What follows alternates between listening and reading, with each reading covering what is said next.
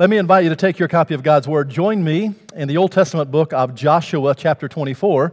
We've just came through the Thanksgiving uh, holiday, and now we're moving toward Christmas. And uh, for the next few weeks, we'll be focusing on a Christmas theme. Uh, but today, it's not going to be Thanksgiving or Christmas. Uh, I want to talk to you about the family for a few moments this morning. If you'll recall, a few years ago, we did a verse by verse study through the book of Joshua. It took us several months to get through that. So perhaps you will remember some of this from the 24th chapter.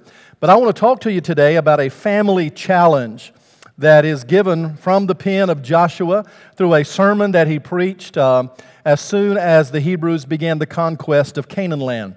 So, Joshua chapter 24, follow with me in verse number 14 and following. Joshua writes, Now therefore fear the Lord and serve him in sincerity and in truth. Put away the gods which your fathers served on the other side of the flood and in Egypt, and serve the Lord. And if it seem evil to you to serve the Lord, choose you this day who you will serve, whether the gods which your fathers served that were on the other side of the flood, or the gods of the Amorites in whose land you dwell. But as for me, now notice this, as for me and my house, we will serve the Lord. The people answered and said, God forbid that we would forsake the Lord and serve other gods. For the Lord our God, He it is that brought us up out and our fathers out of the land of Egypt from the house of bondage, that did those great signs in our sight, and preserved us in all the way wherein he went, and among all the people through whom he passed. And the Lord drove out from before us all the people, even the Amorites, which dwelt in the land. Therefore will we also serve the Lord, for he is our God. So may God add his blessings today to the reading of his word as we look at a family challenge. In this final chapter of the book of Joshua, Joshua is no longer a 40 year old commanding general who is leading the Hebrews through the conquest of Canaan. He is now approximately 100 years old. In fact, he's a little over 100 years old. Time and trouble and the years have etched deep lines into his face. His hair perhaps has turned white, and he has shown the signs of aging as any normal hundred year old man would show. And he is leading the children of Israel up through the Jordan Valley to begin this conquest of Canaan land. Again, he is now 100 years old and he is preparing to deliver his farewell address. These will be some of the last words that he's going to say to the Jewish people. When Moses passed off the scene, the mantle of leadership moved from his shoulders to the shoulders of Joshua. And it would be his responsibility now to get the people across the Jordan River into the promised land and to begin to divide up the land that was flowing with milk and honey. It had been 40 long, exhausting years for Joshua as he was born a slave in Egypt and grew up in Egypt as a slave. It had been 40 years since he left that captivity. He spent 40 years with the other Hebrews walking through the Sinai desert. In fact, Joshua was one of only two men that made it into the promised land of the original Hebrews that left Egyptian bondage. It was Joshua and Caleb. Joshua knew what it was like to serve in the rock quarries of Egypt and to build those treasured cities of Pharaoh. So now Joshua's role is to take this mantle of leadership, get across the Jordan River, and to begin the conquest of the promised land. In fact, as he makes his way up the Jordan Valley, there are a number of battles that he is involved in. For example, he has to battle that fortified city of Jericho. And the Bible says the walls of Jericho fell down, and, and the Hebrews were able to take that city for God. Next, they come to the little tiny city of Ai. And because of the sin that was found in the camp of one man named Achan, the scripture tells us that Ai defeated the Hebrews. Finally, Joshua got everything right, and then they were able to conquer Ai, and then they moved on up and conquered Hebron and all of the other cities that were part of Canaan land. And then the land began to be divided up or allocated from tribe to tribe.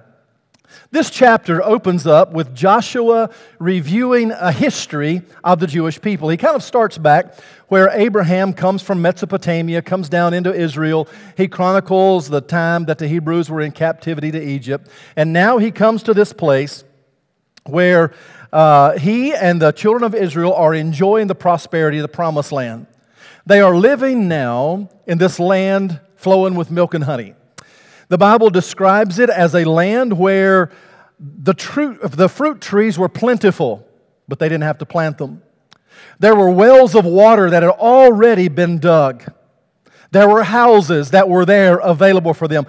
God, as He always does, had kept His promise, and finally, after all of these years, bring his chosen people into the promised land, and the land begins to be divvied up among all of the tribes of Israel.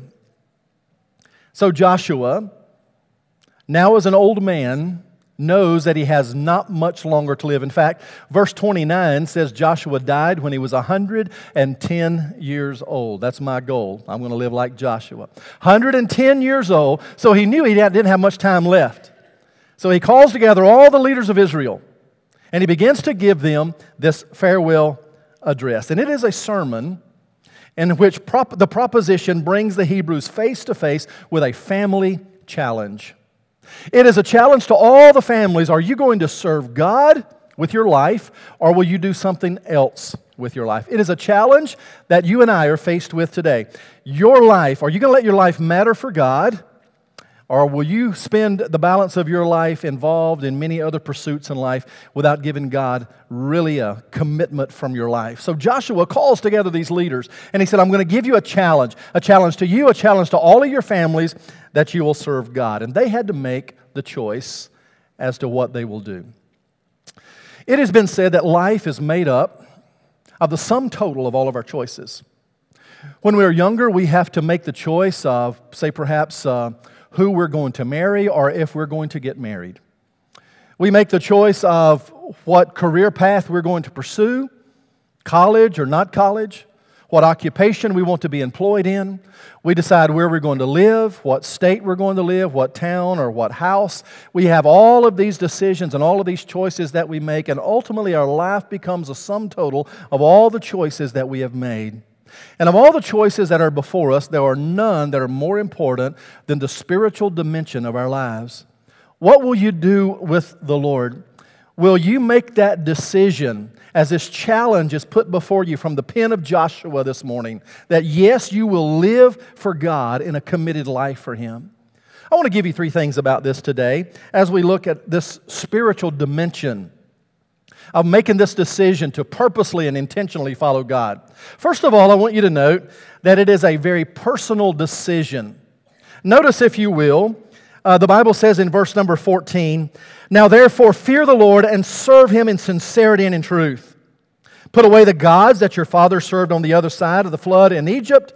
Serve the Lord. I want you to zero in on that word serve. You might want to circle that, underline that in your Bible. It appears two times in this one verse.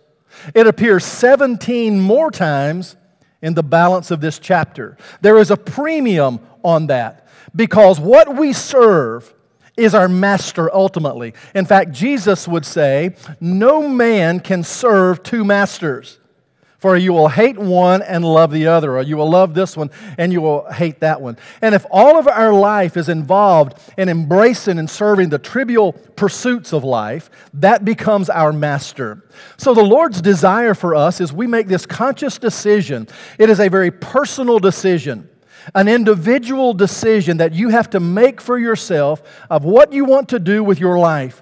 Do you want to really make it count and live for God? Or do you want to do your own thing and go your own way?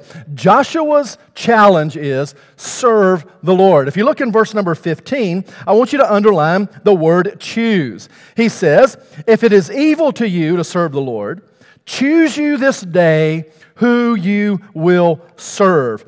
It is the idea of continuous action. Choose this day, he says, who you will serve. Now, there is the initial choice to live for God, but then there is that continual choice where we have to decide every day if we're going to continue to live for Him or not. I can't make the choice for you. You can't make the choice for me. I can't make that choice for my children. My children can't make it for me. I can't make it for your children. You can't make it for your children. They can't make it for you. It is a very personal, individualized choice. As to what you want your life ultimately to be. Joshua says, Choose today who you will serve. One of the conditions of these Jewish people to remain in the promised land was they had to fulfill the covenant or keep the covenant that they had agreed upon with the Lord.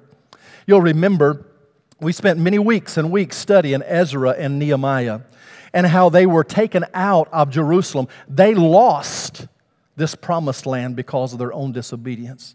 And for over 70 years, they lived outside this land that God had promised that would be their inheritance and their possession. Joshua had warned them that that would happen if they didn't follow through with the covenant that they had made with God. So he says, Choose today, make up your mind in a personal way who you're going to serve. And then notice what he says in verse 15 there. Choose you this day who you will serve, the gods that your father served on the other side of the flood, or the gods of the Amorites in whose land that you dwell.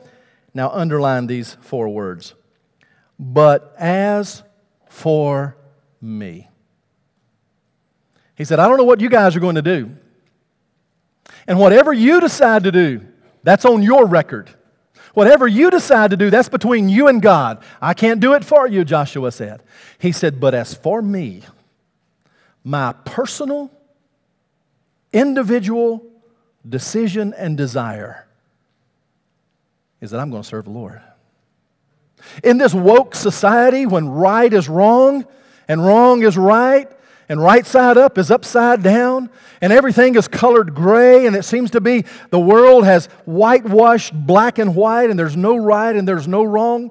I want you to know God is still looking for some people who will say, I don't care what the woke culture does, but as for me and my house, we're going to serve God. And we're going to live for the Lord.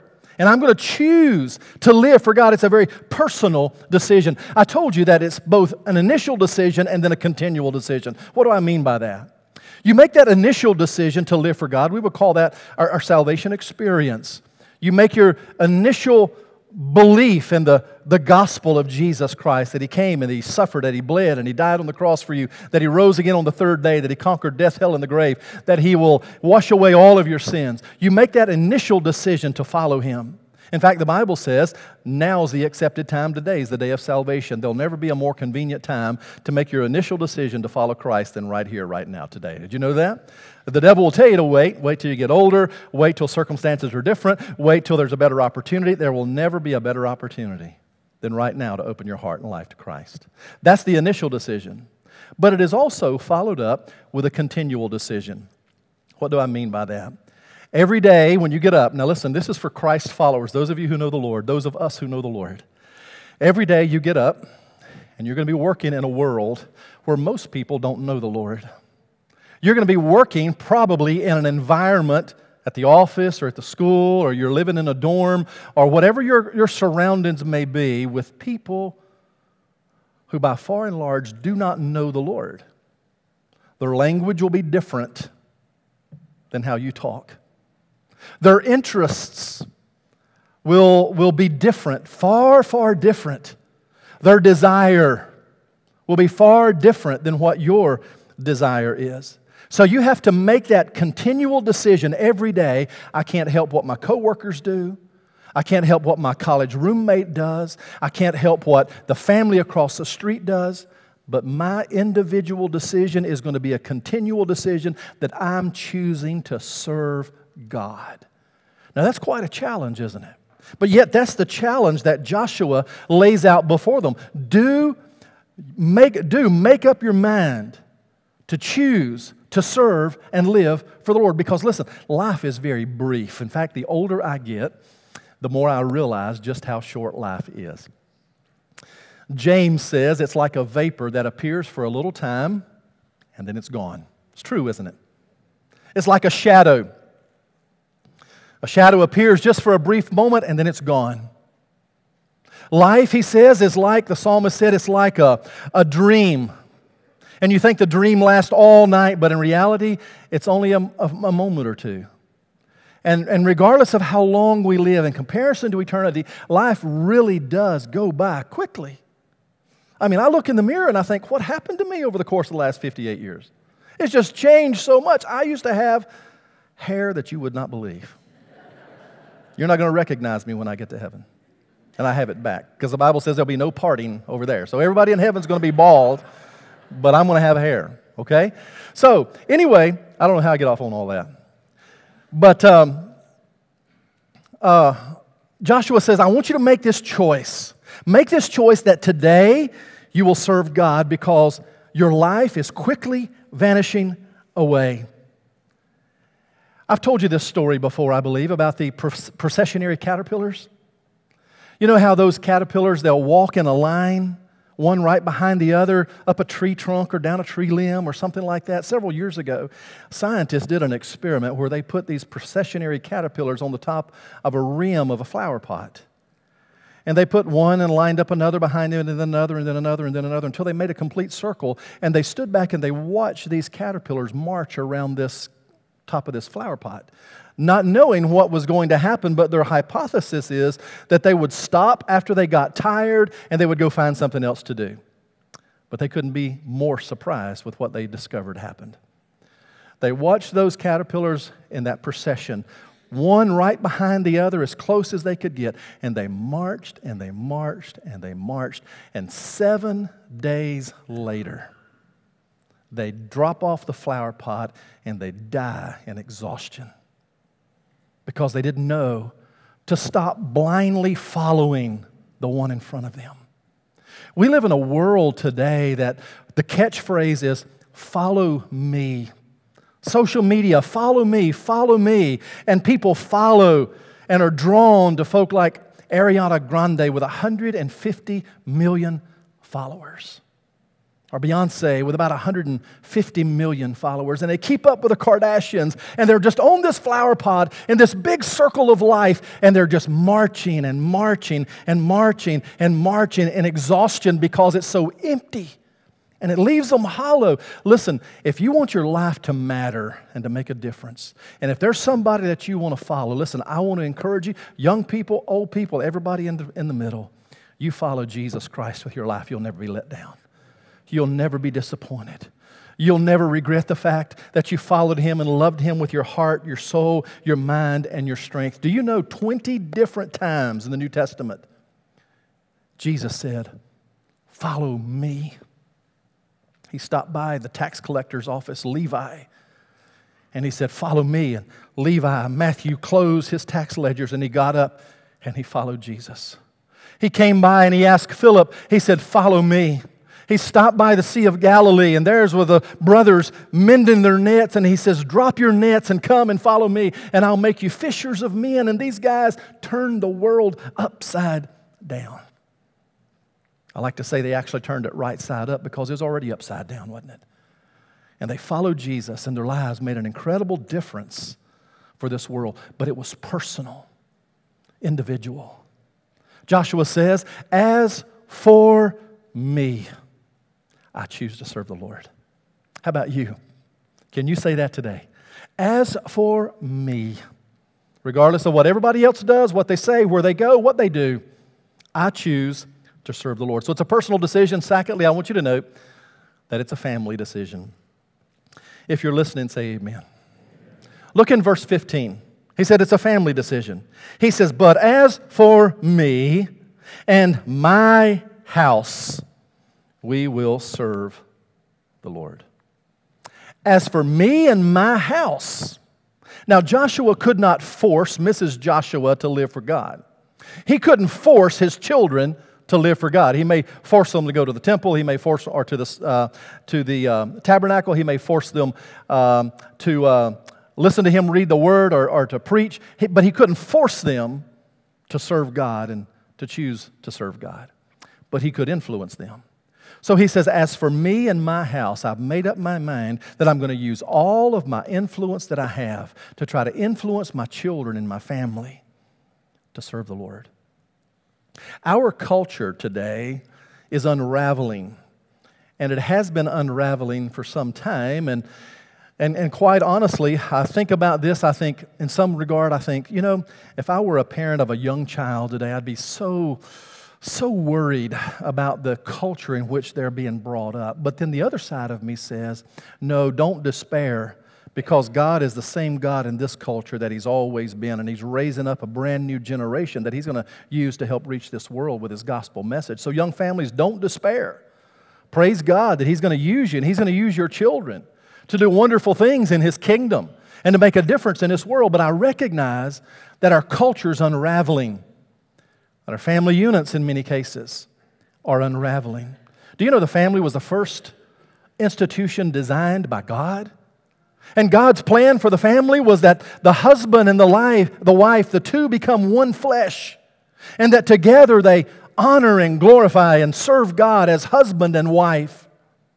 But you'll remember when sin came into this world, there was a fracture in that husband wife relationship, and no longer was there unity there, but the Bible says that as a result of sin, that now the woman's desire would be to rule over her husband and to dominate her husband because of her own personal insecurities. And the husband, that, that he's been changed as well and no longer would want to be the spiritual leader in the family, but would be very aloof when it comes to spiritual things, very distant when it comes to spiritual things, very cold in leading his family to know the Lord and to love the Lord. And many, many men want to hold that position of just let somebody else do it, and they're very aloof, or perhaps even become an emotional bully or even a physical bully inside their family. And the whole thing that God had put together in a beautiful way had been fractured. But now God has graciously given us the tools to put that back together, hasn't He? Because God has a plan. Listen, God has a plan for your life individually, He has a plan for your life as a family. God has a plan for your marriage. He has a plan for your children. He has a plan for your home. And what God wants is He wants you individually to honor and glorify Him. That's why you were created. But He wants you and your spouse, your marriage, to be a marriage that honors and glorifies Him. He wants our families, our children, to be family units that honor and glorify God. He wants our homes to be homes that honor and glorify God. Now, I know there are many single parents, male and female who do an awesome job at raising their children and keeping all the household going. And my hat goes off to you. And I praise God for what you're doing to make your life serve God and to get your children to serve God and to honor Him. Joshua says, As for me and my house, we're going to serve the Lord. So, families, thank you. Those of you who've made that choice and you've stepped up to that challenge and said, I can't help what everybody else does. But as for me, as for my family, we're going to be found serving God. Notice he didn't say, as for me and my house without me. Oh no, he's going to lead the way. He's going to be burdened to keep his family close to the Lord. He didn't say, as for me without my family. No, he again has that burden to get them to know the Lord. And he didn't say, as for me and my house, as long as everybody comes along with me, we'll serve the Lord. No. He says this is a personal and a family decision, and we're going to serve God together. I mentioned to you during the announcement time that last Sunday evening we had such a wonderful time in our Family Life Center and our Thanksgiving service. I mean, it was just a wonderful, wonderful blessing. So inspiring to hear the testimonies of many of you who shared how good God has been in your life. And I've just been thinking about that all week as I've kind of replayed in my mind your words and listening to those testimonies that you shared. And it was just such a rich time. And it's so important. I said this in the first service that we we try to have more of those opportunities to get the entirety of our church body together in one place. It's becoming increasingly difficult to do because we've kind of outgrown our facilities, but to get everybody back in one place together is truly, truly a special time. So it's such an inspiring time, but I was sharing this with someone else that I think one of the most inspiring things to me about last Sunday was to kind of look around and to see the vast numbers of of young families that were there with children. And to hear those kids, you know, I know mom and dad, you were wrestling them and you were trying to keep them uh, straight and those kind of things. I know that can be exhausting. But listen, I want to commend you for raising your children in God's house around God's people. And listen, don't, don't ever stop doing that. God will bless you for it. He will bless them for it. He will bless other generations through them because of your faithfulness. And just keep doing that. Keep bringing them. I think about these young families. They work long hours, they're running a household, they get their kids to sports and to activities and all of the things that need to be done with homework and house cleaning and everything else in life. And they still make their faith and their opportunities for worship a priority. Keep that up. Keep doing that. You see, the, the tendency is, well, other families, other families, they go do other things, so we'll go do other things. Other families, they're engaged in this activity and that activity. They're not involved in church life, so it's tempting to kind of go gravitate that way. Joshua says, As for me, whatever decision, listen, whatever decision other families make for their children that are not God honoring, you be different than that. And as for you and your house, serve God. Amen, church? Whatever decisions, make sure you're trying to serve God in your life. Someone has given us the Ten Commandments to families. Let me just read these to you very quickly. Number 10, and I'll go from 10 to 1. Number 10, children are disciplined with love and consistency. Firm but loving discipline keeps order in the home. There is much chaos when kids rule the house. Number nine, money is managed wisely and discussed openly. Money problems can tear a marriage or a family apart. Families teach their children about the importance of biblical stewardship. Number eight, everyone shares in household tasks. That means everybody pitches in, everybody helps. There's no uh, uh, uh, there, there's no one who is not to help. Number seven, the family has learned to cope with adversity. There are no trouble free families. Every family has to deal with adversity, tribulation, and problems. It is how a family deals with these problems that makes them stronger. So don't beat yourself up because you got problems. Man, I don't know anybody that doesn't have any problems. Do you? Everybody's got problems. Jesus said that, uh, that in this world you will have trouble. Everybody has trouble. But it is navigating through those times of trouble, those times of difficulty where you see God come through for you that increases your faith and strengthens you. Number six, family members laugh together. A sense of humor helps you overlook each other's faults and lightens the tense situations. Number five, each person is treated with respect and kindness. Number four, time for family activities is a priority. Number three, the family eats and talks together regularly. Number two, love is expressed every day. And number one, and the most important one, is that Jesus Christ is the glue that'll hold your family together. So live for Him.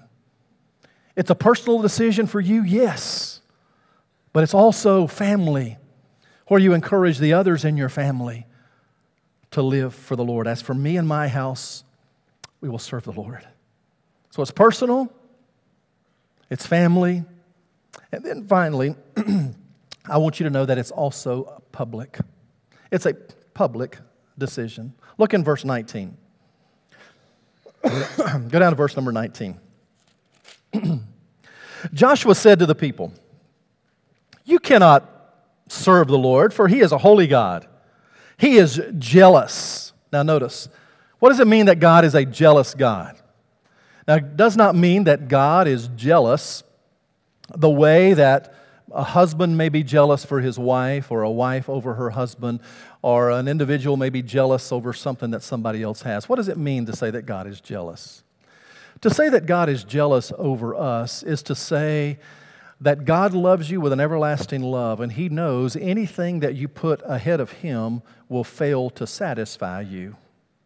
And anything that you give first in your life, first place in your life, will leave you empty on the inside. And He is jealous because if you will put Him first, He knows what He's going to give you is far better than anything this world could ever offer you. So He wants you to have the best. He wants to offer you the best life. Jesus said, I have come that you would have life and that you would have life abundantly. So God is jealous over us. Notice the text says, He is a holy God. He is a jealous God. And notice he says, He will not forgive your transgressions or your sins if you forsake the Lord and serve strange gods. He will turn and do you hurt and consume you after that he has done to you good. What Joshua is saying is listen, he knew that back in the tent of many of these Hebrews who were saying to Joshua, Oh, yes, privately, I'm going to serve the Lord. With my family, we're going to serve the Lord. But publicly, they were not so excited about it because he knew back in their tents, on their shelves, in their tents, and in their homes, there were these little carved images that were Canaanite deities. And just in case they thought they might not get enough rain to water the ground, they would have rain gods that they would pray to. Maybe not enough sunshine, to warm the ground and grow the crops. So they had sunshine deities that they had adopted from the Canaanites and the unbelievers around them. And they had brought those into their homes. And Joshua knew all about that. And he said, Listen, God cannot honor that if you don't give him first place in your life.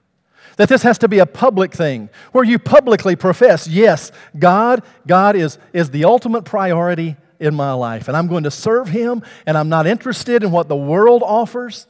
And Joshua, as the self appointed leader of his family, he says, As for me, as for my house, as for my family, we want to privately and as a family and publicly, we're going to serve the Lord. So the Israelite folk were holding on to their old way of life. Joshua says, You can't have that. That's the challenge to let go of that. Go to, go to verse 21. The people said to Joshua, Oh, no, Joshua, we'll serve the Lord. And Joshua said to the people, You are witnesses against yourselves that you have chosen the Lord to serve him. And they said, We are witnesses. Therefore, put away, said he, the strange gods that are among you. Incline, I love this passage, incline your heart unto the Lord God of Israel. The people said to Joshua, The Lord our God will we serve. His voice we will obey. So Joshua made a covenant with the people that day, set them a statute and an ordinance in Shechem, wrote the words of the uh, uh, wrote these words in the book of the law, and took a stone and set it under an oak tree that was by the sanctuary of the Lord. And Joshua said to all the people, The stone is a witness to us. It has heard all the words of the Lord which he spoke to us, and it shall be a witness to you, lest you deny your God. So, in other words, he just says, I'm going to write it right here in the margin of the scroll that on this day you have said, it's a personal decision, but I choose to serve God. It's a family decision. As for me and my house, we'll serve God. And that it's a public decision, and that I'm going to rid my home of the things that are a distraction from God and compete with my time and my energies for the Lord. And together as a family, we're going to answer this challenge and we're going to serve God. Eric Liddell, many of you know that name. He was the son of Scottish missionaries to China many, many years ago. In fact, Eric Liddell was Scotland's fastest runner. In 1923, he set a record for the 100 meter dash 9.7 seconds. That record stood for the next 35 years. He was a committed Christian. And he would go and he would preach and he would teach every opportunity that he had. He also qualified for the British track and field team in the Olympics in 1924 in Paris, France. His specialty was the 100 meter race. But when he received the word that his particular race, the one that he is best in, would be run on Sunday, he said, I'm sorry to inform you, but I cannot do that on Sunday. I'm scheduled to preach at a particular church. He got a lot of flack from the media. He even got some frowns from the British Crown. but Eric Liddell went ahead, missed the 100 meter race so he could preach on that Sunday. The next day, he was scheduled to run the 400 meter race. And there on the starting block, someone came up with a folded up piece of paper and put it in his hand. And the paper, as he looked at it, said this it's 1 Samuel 2:30, "Them that honor me, I will honor." And Eric Liddell, with that piece of paper in his hand, broke the world record 400 meter for 47.6 seconds. Later, he returned to China to continue to preach the gospel. In 1943, he was incarcerated in a Japanese prisoner of war camp where he would spend the final two years of his life. Then he would die. Liddell said in his last words, We are all missionaries wherever we go. We either bring people nearer to Christ or we repel them from Christ. He would say, in the words of Joshua, I can't help what everybody else does. I can't help what you do or what the world's attitude is or what the world's passions are. But as for me, as for my house, as for my family, we're going to serve God. Amen, church? The world could be turned around if we all would continually make that decision, initially and continually. As for me and my house, we'll serve the God. We'll serve the Lord. Now listen. Joshua, Joshua was born in Egyptian bondage. Did you know that? the entirety of his life, uh, the first part of his life, was spent um, in rock quarries in Egypt. Until finally, um, liberation came and he was able to leave Egypt via the Red Sea when it was parted. So Joshua started out as a slave. And how does his life finish? In the promised land, where God had given him everything that his heart would ever dream of and bring him into his forever family there and plant him in the promised land. So, you and I, the Bible says we're slaves. We're born slaves to sin. For all have sinned and come short of the glory of God. But I want you to know God, in His marvelous grace, sent Jesus to die for us, to take all of our sin, to wash it away, to bring us into His family, and to put us on course for that promised land. And one of these days, listen, if you know the Lord, if you walk with God, you live for Him, you'll be with Him forever and ever and ever. But you got to make that decision now. Personally, as for me, I'm going to serve the Lord. With my family, as for me and my house, we're going to serve the Lord. And publicly, that I don't care what everybody else does, we're going to serve the Lord.